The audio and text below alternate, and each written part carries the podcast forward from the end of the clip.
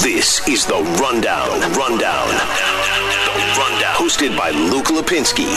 98.7 FM. Arizona's sports station.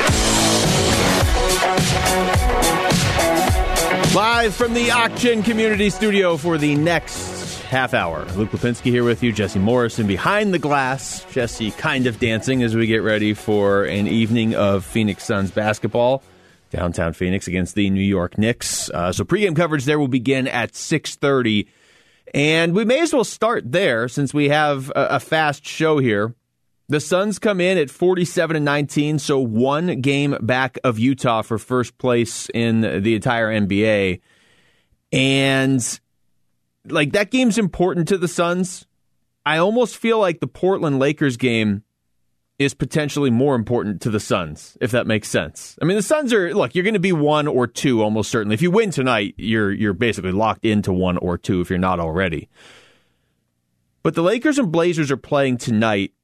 Both teams tied for the sixth seed right now in the Western Conference, so the winner will jump a game ahead, and they'll also hold the tiebreaker. And we don't have a lot of games left. I mean, whether the Suns are the Suns are, are down to six entering tonight. Uh, same with the Blazers and the Lakers. Each have six to go.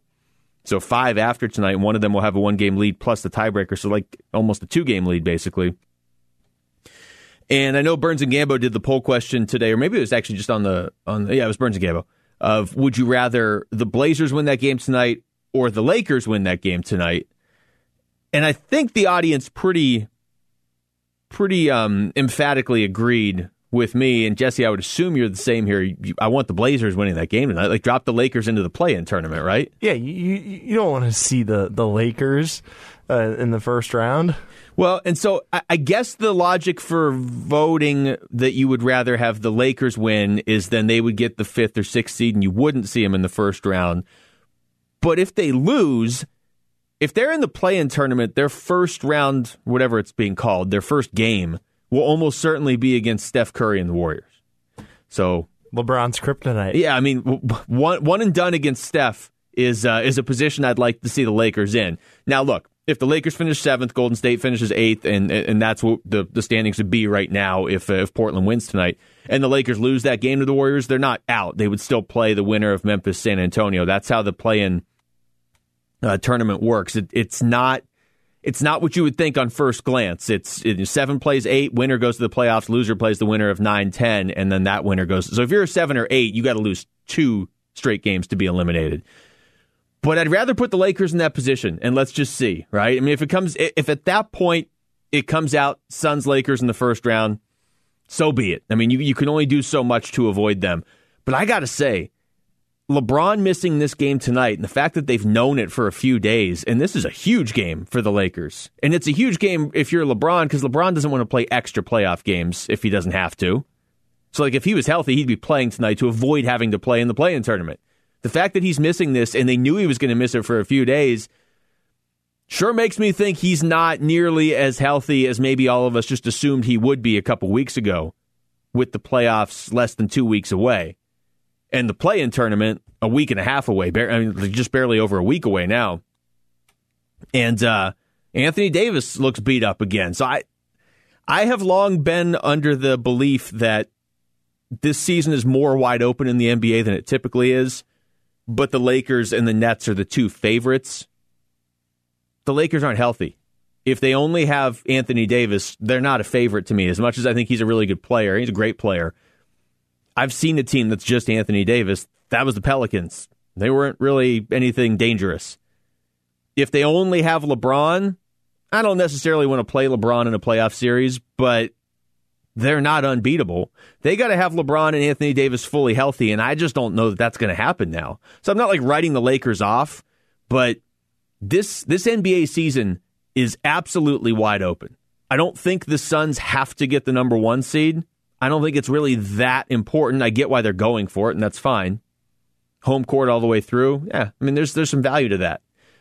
But in years past, it was like, okay, well, we know it's going to be Golden State and Cleveland. It's just a matter of who wins more during the regular season, and all these other teams can just play meaningless playoff series. I don't know if there's going to be a lot of meaningless playoff series this year. I'm really looking forward to this. I get like the Nets are the favorites, fine, whatever. But it's not like a foregone conclusion like it has been in years past. If you it, typically you could start the season and be like, okay, pick four teams, two of them will definitely be in the championship. We've got a week left in the regular season this year, and I'm not sure I could pick four teams that I could guarantee you two of them would be in the championship. Like if you had to pick a winner right now, would you pick Brooklyn? Just out of the East or overall? Just overall. No. Who would you take? That's the thing. It's really hard, but um, I think uh, can I can I just say whoever comes out of the West? I mean, that gives you like 12 teams. Yeah, but, you know, I- it's you know. interesting though because I think most people would say if you could only pick one, Brooklyn, and I- you're saying you would take you would not take Brooklyn. I just I don't know anything about Brooklyn because they haven't played together. I don't know what's going to happen with that team because they they've played you know uh, just a handful of games with Durant and Kyrie and Harden all on the floor at the same time. Yeah. and they're just going to have to have just figure out the chemistry in the first two rounds of the playoffs and then you know get to the conference finals. Like it, it just doesn't. uh, So yeah, I, I don't think I don't think Brooklyn is the team. You know I. I guess I would say the Lakers, but they've got to get healthy. So yeah, I, I I like that it's wide open. I honestly, and I, I heard uh, I don't remember what show it was. I think it was Burns and Gambo talking about it earlier today. If Jamal Murray wasn't hurt, man, Denver looks good because Michael Porter stepped right in. They're not the same position, but he stepped right in and was just you know putting up 25, 26 points a game, and they obviously have Jokic. Uh, so I have I have no interest in dealing with the Nuggets anytime soon if I'm the Suns. But I think the Suns go through Utah. I think they go through Dallas. I think they go through Portland. Any of these teams, I think they go through. And if the Lakers aren't healthy, I think they go through them too. The only two teams that that make me nervous right now in the West from a Suns perspective uh, are are the Clippers for obvious reasons. That those have been some brutal games this year, and the Nuggets. But neither one of those teams, I don't look at either of them and say like, "Oh, the Suns couldn't beat them." They absolutely could. Uh, all right, let's get into the rapid reaction. The Rundown Rapid Reaction. Rapid Reaction. Reacting to today's top three trending sports stories. Right, we'll start with baseball. The Diamondbacks in New York to take on the Mets. Zach Gallen on the mound. We are in the bottom of the fifth right now. D backs are up four to one in this one. Uh, pretty much spreading out the offense. Four different guys have RBIs. Four different guys have runs scored in this one. So everybody doing a little bit of everything, except Eduardo Escobar, who's 0 for 3 right in the middle of the lineup. But everybody else is doing a little bit of everything. Josh Rojas is 3 for 3 in this one with a run scored already. Uh, you would you would like to think Zach Gallen on the mounds. You, I, I don't know that you have the game locked up in the fifth inning because I don't think he's going to pitch nine innings. But uh, you figure he's going to give you probably I don't know six good ones here. He's only thrown seventy pitch uh, seventy pitches through four innings, so we'll see. But uh, the D up on the Mets. They are coming into this game. It's it's like emotional conflict because Madison Bumgarner looked good again last night, but then they lost again. So like Bumgarner now, that's four straight either good or great starts mixed in there. But they just got swept by the Marlins. So now you're 15 and 16. I mean, Miami hadn't been scoring any runs prior to that series, and they scored 20 over the three games. And again, that's counting yesterday when Bumgarner pitched really, really well. But uh, they got three yesterday, eight the game before, and then nine the game before that. D-backs got uh, four, so they're outscored twenty to four in that series.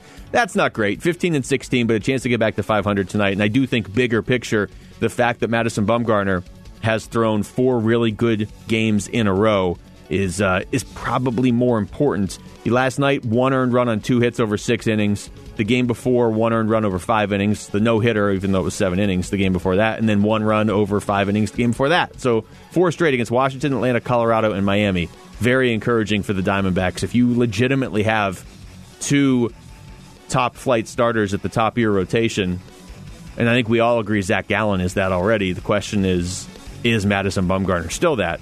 If that's the case, then you feel pretty good about this at least being a, an interesting season for the Diamondbacks.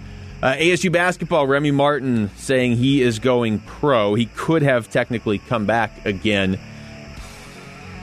That's three three ASU play. Well, it's not just three, but realistically, three that could go in the draft with Marcus Bagley, Joshua Christopher, and Remy Martin. I like ASU. I can't. I don't know that I can wrap my head around three Sun Devils going in the NBA draft after the season they just had. Can you? zero chance. Yeah. zero chance. At the start of the year, Christopher and Bagley were viewed as lottery picks, and I don't put too much on their season just because it was so disjointed, and you know Bagley had uh, injuries he was dealing with, and they, you know, everybody was missing games. That's fine. I could see Remy Martin maybe catching on. I mean, it's possible. It is possible that just based on, on what they did before college, that Christopher and Bagley are first round picks or at least drafted, and then maybe Remy Martin sneaks in. But that would be so weird because ASU's had much better teams in the past, didn't get anybody drafted, and then they're going to go potentially uh, put together the, the just very disappointing season they just had and get three guys drafted. Uh, and the Coyotes in action tonight in San Jose, and then they are in action again tomorrow night in San Jose, and then they are done for the season. So they've got uh, these two games. Darcy Kuemper supposed to start tonight. Victor Soderstrom, their first round pick from 2019, is going to play his third NHL game tonight. And Jan Jenik, who's a guy they really like as a potential goal scorer, uh, through the uh, the farm system. They drafted him in the third round in 2018. He's making his NHL debut tonight, but no playoffs for the Coyotes, regardless of what they do here down the stretch in these uh, these last two games. All right, we come back. We're going to get back into uh, we'll get back into the Suns here in just a moment. I also want to look at the Cardinals. If they have any needs left, what exactly are they? Because now we're kind of in that that time where your lineup's pretty well set until you get towards uh, towards training camp. So we'll get into that next. It's the Rundown with Luke Lapinski on 98.7 FM, Arizona Sports Station. It's the Rundown, hosted by Luke Lapinski. Luke, I am your father. 98.7 FM, Arizona's sports station. All right, welcome back to the show. Luke Lapinski here with you. We got Suns Knicks coverage coming up at the bottom of the hour and then tip off at the top of the hour. So, uh, moving here pretty quickly on a short rundown on this Friday evening. Hopefully, everybody has a great weekend here. I think you've earned it. Um, the Revenge of the Birds put up a story today. Five veteran free agents the Cardinals should consider signing. So here we go, right? I mean, you, you've you've had your free agency period, you've had your chance to make trades. The Cardinals made a pretty big one, uh, made some big free agent signings. They, you know, you've had your draft now. They didn't necessarily go conventionally the way people thought. I mean, how many mock drafts did we see that had the Cardinals taking a corner and they didn't take a corner in the first two rounds? They didn't take one until the fourth round. You know, it's funny. I saw Todd McShay's mock for 2022 today, has the Cardinals taking a corner in the first round. So this is just, we're just going to keep doing this forever. We're like in this continuous loop. Uh, but yeah, Revenge of the Birds has a story out because now you're kind of just like, you're on, you're, it's like going through the clearance bin. Is there anything in here, even if nobody else wants it, that you want that you think could help you? So I'm going to throw some of these names out here that they have, and they say five. I'm counting six. The sixth one is the one that interests me the most, but I'll go through some of these other ones. First one is Tyler Eifert. And I think I think most uh, most observers would agree the Cardinals, if you have needs at this point, corner's the biggest. Tight end's probably the second biggest, right? I mean, tight end maybe like a backup running back, third string running back, just because you go through so many of them over the course of a season. Running back, tight end, corner. Yeah, I think that's pretty much it. Uh, Eifert has been really good offensively in the past, but he hasn't stayed on the field very much lately. He was there was a couple years there, 13 touchdowns one year with the Bengals, but that was 2015. We're going into the 2021 season. He has six touchdowns total over the last five years. Uh, 36 catches last year. I've been playing for Jacksonville, so not as big of a part of the offense. Uh, look, anybody on this list now is not somebody that you are breaking the bank for or really taking much risk, but that's an interesting one. Sheldon Richardson, uh, the defensive tackle, I don't know that they necessarily need that as much. Bashaud Breeland, the corner. Um, Please no. No? Oh, he's so bad. Okay, well that's that's uh that's not very encouraging. He's the only one on here that, that plays corner. Oh, that's not true. Gareon Conley is a corner on, on this list too. I just want them to do something at corner. I mean, if you bring in Breeland or any of these guys, you're not starting them. It's just more like if anybody gets hurt or look, I want to see Robert Alford play. I don't like counting on Robert Alford to play. Like if he plays, that should almost be like a bonus and like okay, now we got some depth because Alford's playing. Unfortunately, you're in a spot now where you, you're counting on him. But here, here's the last one on the list. Zach Ertz. Is he still a free agent or is he a trade piece? What would that be? You would have to trade for him uh, wow. at the moment, but he could Who be. give up? Uh, I don't think I don't. That's I think the issue is more the uh, the money. But it even says in here if he is designated a post June first release, the Cardinals will likely be interested in signing him. So I, again, I'm reading from Revenge of the Birds right there. Go for it. 100% go for that one. Yeah, I mean that's that is that is a piece you don't have in your offense. You, we can sit here and we can talk about different running backs you could add. You could talk about, you know, we add some depth along the defensive line. You want to, I don't think you need more depth at linebacker. I think you've got a lot of linebackers. Even anybody you want to add at corner, you're you're adding depth guys. It's just important there because you're very thin there. But if you were to add Zach Ertz, and again, let's let's be clear here, if he becomes available, the Cardinals aren't going to be the only team interested. But if you're adding him, that's something that you don't you don't have any of. You don't have a pass catching tight end, and he's I mean, that would fit in with the rest of their offseason, wouldn't it? That's a big name player who's had a lot of a lot of big numbers in this league. Take last year out for a second. His previous, uh, let's go three or four years. 916 yards, 1163 yards, 824, 816, and the touchdowns were 6, 8, 8, and 4. 88 receptions, 116, 74, 78. I mean, that's that's a tight end. That's better than most Cardinals receivers last year. Yeah, he's one of the greatest tight ends in the league, if not all time. I believe that 116 is the record for tight ends in a season for But catches. That was uh, was that that was back when Carson Wentz was good, which really wasn't that long ago, but it feels like it was a decade ago. So that that's definitely one to keep an eye on if, if he were to become available. That, like I said, would really fit in if they if they went out and got him. That would fit in with the rest of an offseason that J.J. Watt's a big name. Can he control still uh, contribute? Yeah, probably, but he's a big name.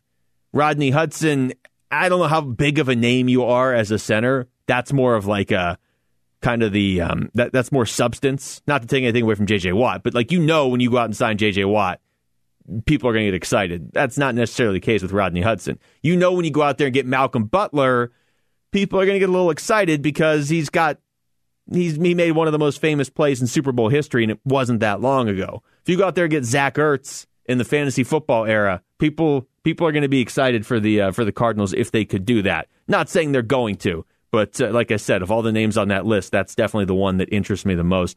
Real quick before we switch off Cardinals, did you see uh, Tay Gowan's tweet? This is from yesterday, where he quote tweeted Pro Football Focus, and they they were talking about how he has the the second lowest college second lowest passer rating allowed in college football last year. Like just you know basically saying paying him a compliment. And he quote tweeted and said, "I'm not done. Somebody has to pay for sleeping on me." So he uh, he noticed that he went like three rounds later than a lot of uh, a lot of sites had him projected to go.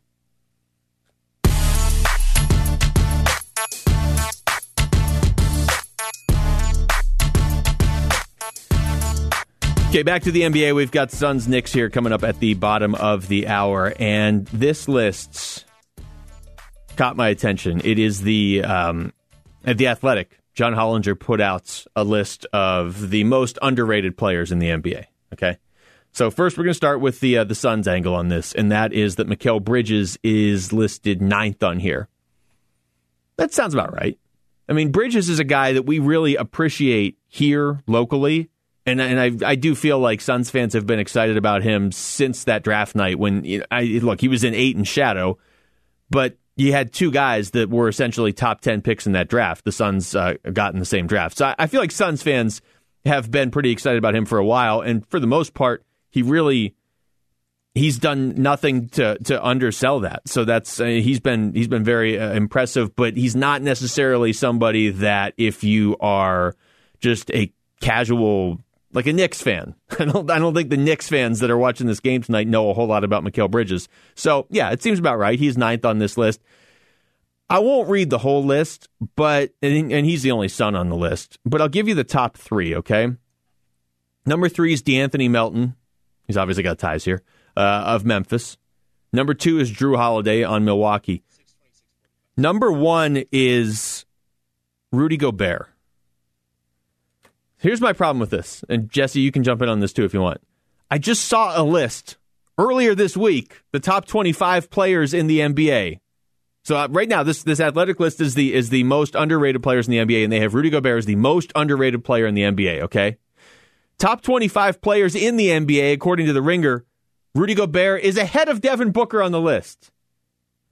So, how many Rudy Gobert's are there? Like you, you can't be the most underrated player in the NBA and also be considered a top 20 player in the NBA. There's there's got to like nobody's just now learning about Rudy Gobert. The defensive player of the year is not an underrated player. It's when, when you're given the defensive player of the year, you're not underrated. I, I've heard of anything he's overrated. Like, don't players say that like he, you can expose him on defense? Like, uh, I've never heard of Rudy Gobert underrated. Also, people don't talk about guys that much. I mean, I know that like he had the whole COVID thing last year, and that's how most people know of him. But like, he's definitely a known commodity, and people know that when you play the Utah Jazz, you're going to have to deal with Rudy Gobert. Like, I, I don't see where this is out of left field to me. I look the the COVID thing last year is I think basketball fans were pretty well aware of Gobert before that, and then look, a very unfortunate situation, but everybody knew his name as of March 11th of 2020. Like he's was the name synonymous with sports shutting down. Not it's not his fault, but everybody knows his name. he's averaging 14 rebounds a game. Like you said, he's he's been one of the best defensive players for a while now. All-star. And I wouldn't have put him ahead of Devin Booker on that on that ringer list of the top 25 players in the NBA, but I probably would have had him in the top 25 somewhere. But you can't be all that and then also be the most underrated player in the NBA. It's not like he's just breaking in. He's been in the league since 2013, and he's pretty much been the same player since about 2014. I, I get that it's two different sites. It's not like the Athletic had both these lists or the Ringer had both these lists, but that's a that's that's a lot of Gobert love, and it's from like both sides of the spectrum. It's it's, it's wow. Um, yeah, so we got the Suns coming up tonight. They've got just these uh, six games left, and the Knicks have said they were out. They're out for a little revenge tonight. They uh, they haven't hidden the fact that they they want to pay the Suns back. This is Nerlens Noel. I mean, yeah, us as a group has collectively had this circle, this date circled on our calendar. You know, we know we let one slip in New York, but you know, we want to come here with the aggression that we need. You know, throw the first punch and you know, play a full 48 minutes of basketball that we know we can do and um, keep this West Coast trip going. Try to take it game by game, day by day. And, you know, it's a good test for us down the stretch, getting ready for playoffs. Yeah, of course, the Suns beat them uh, early, not that long ago, really, April 26th. And at the time, the Knicks, which, believe it or not, and this was tough even for me to believe, and I've been watching a lot of basketball lately, uh, they had won nine in a row going into that game. So I'd seen them win a lot of those games, and it's still it's the Knicks. I can't totally believe it. They're a decent team though, and the Suns the Suns are on their radar, and then obviously they won't meet again this season unless they somehow got to the finals, which is possible for the Suns, not so much for the Knicks. All right, uh, we've got Suns Knicks coming up here in just a moment. Thanks to Jesse Morrison behind the glass. Thanks for you to, to you for listening. I'm Luke Lapinski. It's been the rundown on 98.7 FM, Arizona's sports station.